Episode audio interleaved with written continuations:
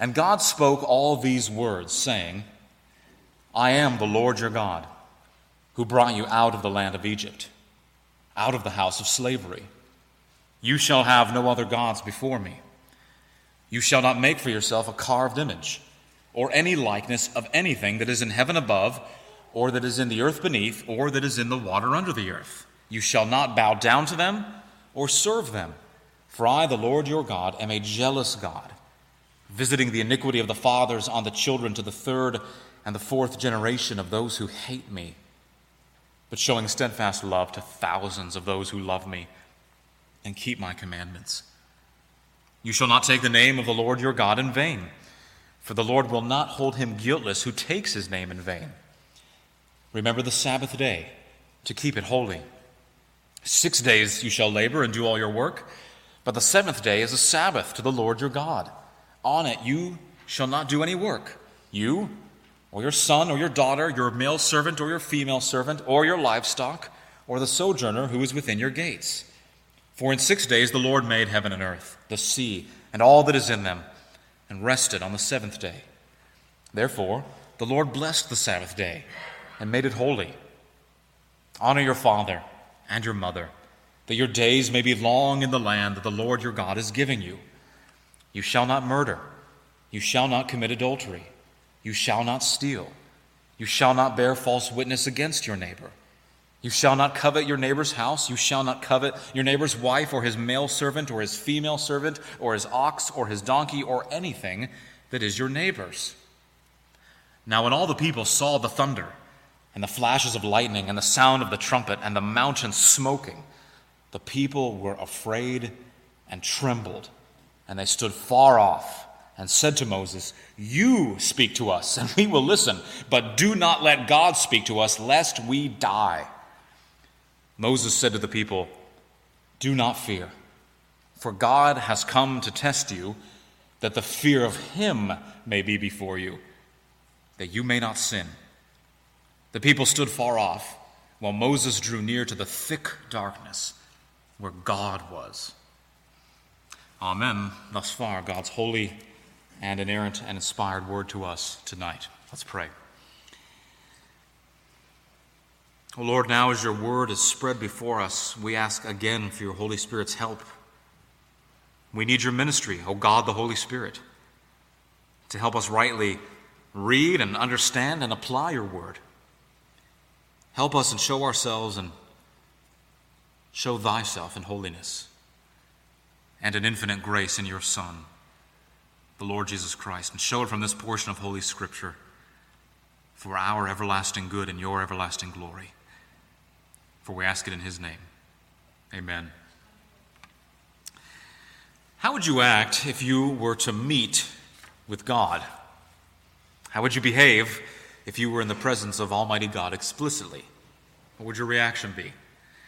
Of course, there is a sense in which we are always in God's presence, of course. He is omnipresent. There's also a sense in which we are meeting with God right now in corporate worship. We enter into His presence in a special way in the context of Lord's Day worship as we gather under the preaching of His Word, as He speaks to us in His Word. We are meeting with God, very much so. That's often how we refer to worship. We are meeting with the living God. Uh, certainly, in light of this passage, we would do well to examine the attitude with which we approach our worship services. But what we have here in Exodus 20 is something a little different, more intense, more pointed. God is appearing physically before the eyeballs of his people. Now, the theological term for what we have here is a theophany. A theophany is an explicit appearance of God to a person whether he appears in the figure of a man or in another fashion. You think of Saul on the road to Damascus, that's a classic example. Jacob wrestling with God at Peniel, Moses in the burning bush, and here at Sinai, of course. Now, just a few seconds ago, we began by asking, How would you react if God appeared before you explicitly? Would you be nervous? Would you have silence, moved to tears, trembling perhaps? this passage has much to teach us because, as much as it is recounting and recording an historical scene, it's also descriptive and indicative of what occurs when mere mortals encounter holiness, we are undone. Isaiah 6 comes to mind. It is a fearful thing to fall into the hands of the living God. Hebrews 10. We read that just a few moments ago. It is a serious, terrifying thing for sinful flesh to behold the Almighty, thrice holy God. And having just heard these Ten Commands declared from Mount Sinai in all of God's thundering righteousness, Israel seems to be cognizant of what's being demanded of them as they are bound to live as God's covenant people. They realize what's being set before them and they cannot come to grips with it without being undone. This passage may be one of the most important passages of Scripture for the North American church in our day. What, what a counter this is to the Jesus is my homeboy, casual, flippant attitude that pervades so many congregations when we approach the living God. I want us to see four things here in verses 18 through 21. Uh, another resource that I was studying outlined the passage this way, and I thought it was a marvelous way to study through the text. Here we have the law of God. The law of God tells us four things it tells us of God Himself, and then the law of God tells us of ourselves, and then the law tells us of future judgment, and then the law tells us of Jesus Christ. So let's think through those four things together as we study tonight's passage. First, let's consider how the law tells us of God Himself. Amidst all of the visual and physical and oral drama that is being played out here, the single most important point made in the Ten Commandments, reinforced here in the thunderclaps and trumpet blasts from the top of Mount Sinai, is that God is the transcendent, holy, holy, holy one. It's interesting the mention of earthquakes and claps of thunder. These descriptors are used whenever God's holiness and his righteousness in his dealings with sinners are spoken of in the Bible. So, for example, 1 Samuel chapter 2, at verse 10, Hannah's famous prayer, Hannah declares, The adversaries of the Lord shall be broken to pieces against them. He will thunder in heaven. Or Psalm 18, David spoke of God answering his prayer for defense against his enemies. The Lord thundered in the heavens. The Most High uttered his voice, hailstones and coals of fire. Then he sent out his arrows and scattered them. He flashed forth lightnings and routed them. The prophet Isaiah later, later on spoke of impending judgment in very similar terms. And in Revelation chapter 4, John the Apostle saw the throne of Almighty God, and from the throne came lightnings and rumblings and peals of thunder.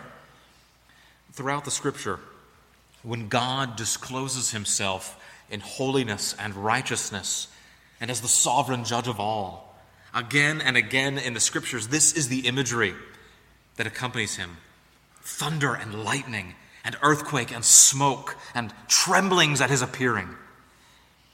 But let's, let's make sure we understand God is teaching his people here. Right? This is not God merely showing off with some divine razzle dazzle. God is teaching his people that as he speaks in his law, he speaks as the majestic, sovereign, infinite in holiness, and majestic one. As God is declaring his law before his people, he is saying, This is who I am. As you hear this law, O people of Israel, you better understand me, my character, and my disposition, and my attributes. As we read this whole chapter, the whole chapter really, but especially these three verses, we are to come away with a sense and understanding of the infinite holiness of the triune God of glory. Certainly not an exhaustible sense of that, but at least some sliver of a smidgen of a sense of that. As one man said, we are to see in his law a transcript of his character, an exposition of his purity. And these visual and auditory signs on the mountain are there to underscore and to highlight that truth. Close quote. You see, friends, God's law does expose us and our sin. It is a mirror by which the ugliness of our own wretchedness and depravity is exposed. The law does do that. But there is a step before that exposure that we must have. That is, before we see ourselves and our sin, before we see our world and its dysfunction, before we see our desperate need of grace, we are to see first God's majesty, grandeur, his resplendent glory, and the awesome white hot burning purity and solid glory, the, the heavy weightiness of his glory and the, of his person and his work. Before we can see how bad we are, or how bad things are, or how desperately we need grace, we must first see who God is in Himself. You ever been to a castle? You know, you, you walk up to it if you've ever been touring in a foreign country and you've gone to an old building, even a great big mansion of some sort. You know, you, you walk up to a castle and there are those there are those who are so eager to get inside, which is perfectly understandable. They want to go in to view the inner decorations and the luxury and the opulence of the royals or the nobility who live there. They want to see the art and the architecture on display, the, the rich tapestries hanging on the wall, and the, the paneled walls and the marble halls. On the inside, what is meant to be conveyed is luxury and wealth and comfort and even hospitality, to convey this sense of plenty and abundance. But for fear of stating the obvious, before you come to the inside, you first come to the outside. You come to the gate of the castle, and you look up at soaring towers and turrets. You see great stone walls arching into the sky. And you see these, in some cases, colossal stone buttresses girding the sides of the structure, bolstering its weight. And your eyes scan this imposing edifice, this towering monument, and what is it meant to convey? power, might, strength, something that is well defended, a, a, soaring structure that is designed to impress and to dazzle and to cause your jaw to drop. It's an assertion that the one who dwells here is strong and important and powerful. You would do well to respect his or her boundaries and not transgress his goodwill. Don't hurry past the outside grandeur of the castle just to get to the inside grandeur. Stop and ponder and take it all in on the outside first because there is something important to be learned there first. Friends, there's a, there's a temptation, isn't there, when we study the Bible, that we want to hurry past all the details that we deem uninteresting in order to get to the practical stuff. Sometimes, maybe often, that's how we read our Bibles. And we think, so what? Just, just, just tell me what I need to do or tell me what I need to implement in order to make things better. Now, asking the question, so what, can be a good thing when we are studying doctrine and theology. That's why we believe in application, after all, in our teaching and in our sermons. We believe that the teachings of Scripture apply to our lives and have practical outworkings for us as Christians. Yes, we believe that. But the main use of Scripture is not merely as an answer to us and our needs and our wants. The main use of Scripture is to display to us the glory of God. I love how one man said Scripture, its purpose is to flood our darkened minds with His light, to drench our dry, parched, shriveled souls with His greatness. The law of God, like the Bible as a whole, has been given to us that we may know God and see God and adore God. Close quote. God is the main use of Scripture, brothers and sisters. God is the answer to the question, so what? So what? You come to this passage, so what? Behold your God. That's what Israel are being taught here as they tremble at the base of Sinai's mountain. Behold your God infinite, eternal, and unchangeable in his being, wisdom, power, holiness, justice, goodness, and truth, great and greatly to be praised. Do you notice verse 20? It seems contradictory at first, but it's really just underscoring and emphasizing and driving home this point. Fear not, for God has come to you to test you, that the fear of God may be before you and that you sin not. Put another way, don't be afraid. God has come to you to give you the fear of God. What does that mean? God, and knowing who God is, recalibrates and reorients our emotions, all our emotions, including our fears.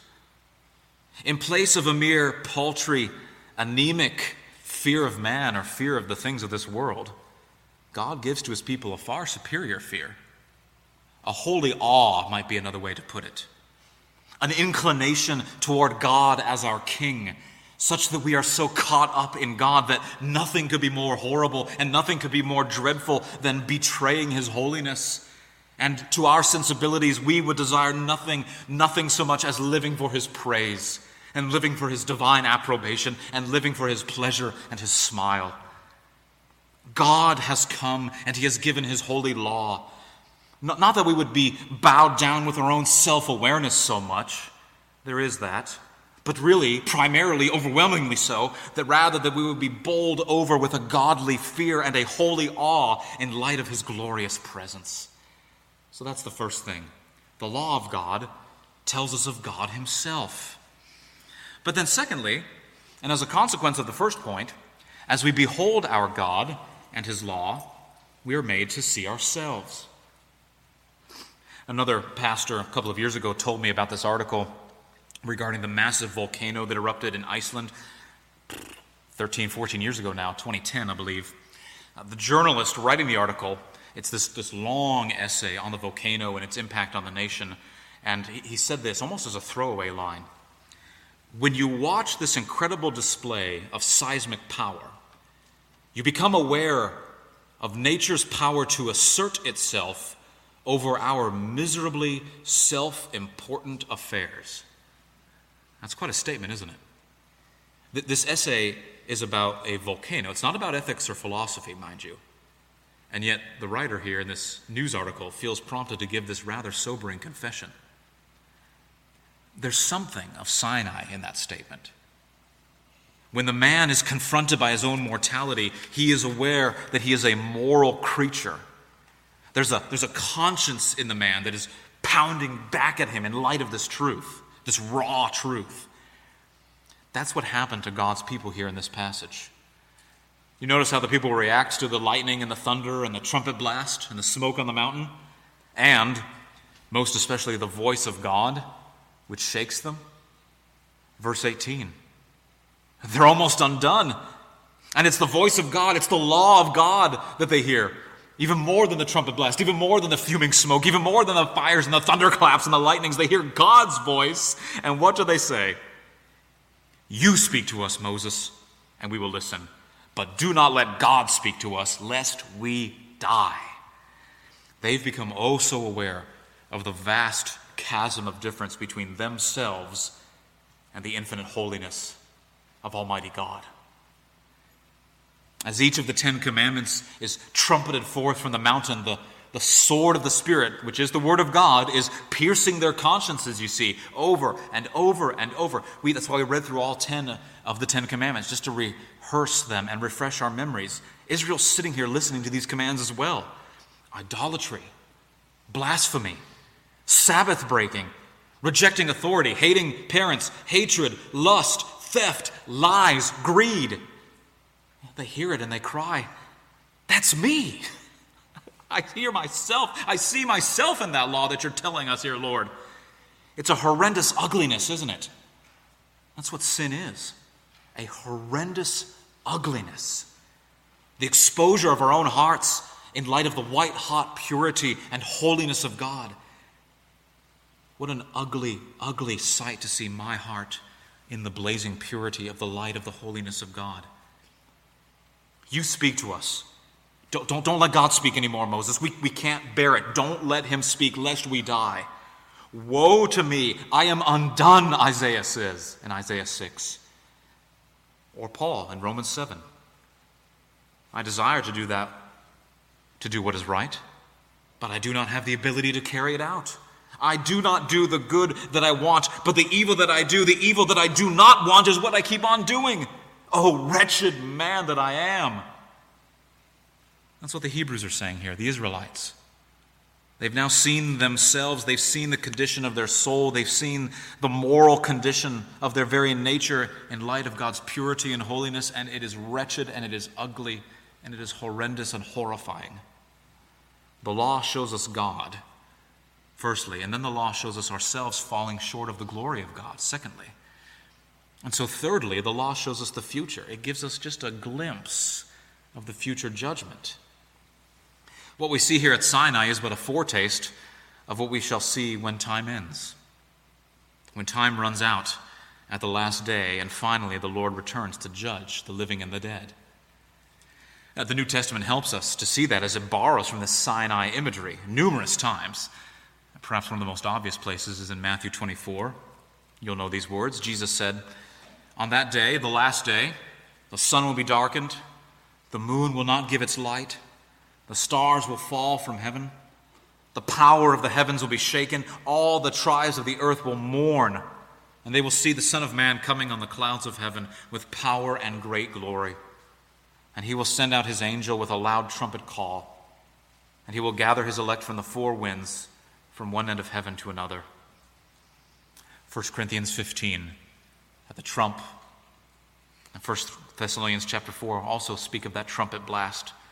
That trumpet that first sounded at Sinai to announce God's righteous standard, indicting a sinful people, that trumpet will sound one last time when all the people who've ever lived will have their lives tested, their souls sifted against the holy law of Almighty God. You see, Exodus chapter 20 at the base of Mount Sinai is a preview of what's to come, a preview of coming attractions in the most sobering of ways. This is what happens when sin is unmasked. One day, when the Lord shall descend with that same trumpet and the earth shaking and lightning flashing, on that day the books will be opened and a final reckoning made. The habits and the thoughts and the omissions and the commissions and sins of all the lives of every man and woman and child who's ever lived will be placed before the great judge alongside his holy commandments, and a final verdict will be rendered. We see how the Hebrews, the Israelites at Sinai, responded. They're cowering in fear, seeking to hide. Moses, you talk for us. We're not doing it. You speak for us, lest we die. Is that what we shall do, brothers and sisters? When you ponder God's holiness and your own inadequacy, your own moral failings and your own transgressions, both the minuscule and the flagrant, how are you inclined to react? Are you inclined to recoil like this, like Israel here, when you ponder the return of King Jesus to come and execute justice? If so, if that is your instinct, if that is your gut reaction, then that brings us to our fourth point tonight. This is why we so desperately need a good attorney to represent us in light of our high crimes against the Holy King and in light of the judicial verdict that's coming our way. If there is a judgment coming, and there is, if we've sinned and fallen short of the glory of God, and we have, then we need an awful good lawyer to plead our cause and plead our case. A really, really top notch advocate for our case. The Israelites get that, don't they? You speak to us and we will listen. Moses, don't let God speak anymore lest we die. You, Moses, you be our mediator. You be our advocate. You, you go into that darkness where God dwells and you speak to us, or excuse me, you speak for us and come from his presence and speak back to us. We're not going in there. You go in there for us. They needed an advocate to plead their case, to represent them before the righteous judge and in light of the righteous law, to find an avenue for restitution and forgiveness and for clemency. Somehow, Israel needed such an advocate. All sinners need such an advocate. And more than that, we need a better advocate, even than Moses. We need someone who will do more than simply empathize with us in our guilty condition. We need one who can pay the penalty that we owe, one who will plead our case and who will make perfect satisfaction for our breaches against God's holy law. In other words, we need Jesus Christ, a better mediator than Moses. Hebrews 8, verse 6. We need Jesus Christ, worthy of more glory than Moses. Hebrews 3, verse 3. You remember that the blackness of judgment, the darkness that covered Sinai, and that darkness that will one day cover the earth on the last, the great and awful day. You remember that there was another day when blackness descended and enveloped the whole land. Luke 23, verse 44, at Calvary. And just as the ground shook at Sinai, and just as it will one day shake the earth when Christ comes again, you remember that the ground did quake at Golgotha, Matthew 27, verse 51. The very soil, the earth itself trembled as the holy justice, as the judicial wrath and curse of God was poured out, but not upon us, the sinful people, but rather upon his Son, the Lord Jesus Christ, in our place. The one who knew no sin made sin for us, the one who died, the just for the unjust, to bring us to God. He takes the full penalty for us instead of us, so that all who believe upon him, all his chosen ones, all his believing people, seeing themselves in the light of God's holiness, knowing how desperately they need mercy and grace, fleeing to Jesus might find the mercy that they need and discover that there is no longer for them any penalty to pay. There is no punishment left to bear. There is no curse left to endure. Why? Because Jesus paid it all. A theologian was once asked if he could summarize the whole Bible in just one sentence. He was a smart guy. He said, quoting Jonah, Salvation belongs to the Lord. It's the whole Bible in one sentence. The man asked the theologian a follow up question and said, All right, fine. How about just the New Testament? Can you summarize it in a sentence? And the theologian paused and smiled and said, Jesus paid it all. All to him I owe. The man said, Okay, fine. I like that, but how about in a Bible verse? He said, I'll give you two. For you know the grace of our Lord Jesus Christ, that though he was rich, yet for your sake he became poor, so that you, by his poverty, might become rich. 2 Corinthians 8, verse 9, just as Dr. Wilborn preached last Lord's Day. The second Bible verse, 2 Corinthians 5:21. For our sake he made him to be sin who knew no sin so that in him we might become the righteousness of God. Beloved, this is the good news that you and I need to hear. And this is the news that the church takes forth to this dark and dying world. Wretched sinners need an advocate in light of a holy God, and one has been provided in Jesus, and he will take your guilt away, having made full payment for all who trust in him. Payment God cannot twice demand, once at my bleeding surety's hand and once again at mine. There's no penalty left to be paid, Christian. It's been satisfied to the full in Him. So, brothers and sisters, trust Him tonight. Let's trust in Christ and may the church go forth with that song on her lips. Thy grace alone, O God, to me can pardon speak. Thy power alone, O Son of God, can this sore bondage break. No other work save thine. No other blood will do. No strength save that which is divine can bear me safely through. Praise God for his word to us tonight and praise him that in Christ we have exactly the advocate, exactly the representative, exactly the attorney, and exactly the mediator that our souls need. Praise him for it. Let's pray. Oh God, would you deal with us in your grace? And would you continue to show us yourself and to show us ourselves? To show us the judgment to come and then to show us how Christ has borne it all for each of us who will trust him. Lord, bring us to him. And then as we cling to him, teach us what it is to fear the Lord, to forget self, to fear the Lord, to hide your word in our heart, that we may sin not. O Lord God, seal these truths upon our hearts tonight. May we treasure them up and ponder them. Lord, seal them to us for our everlasting good and your everlasting glory. We ask it in Jesus' name. Amen.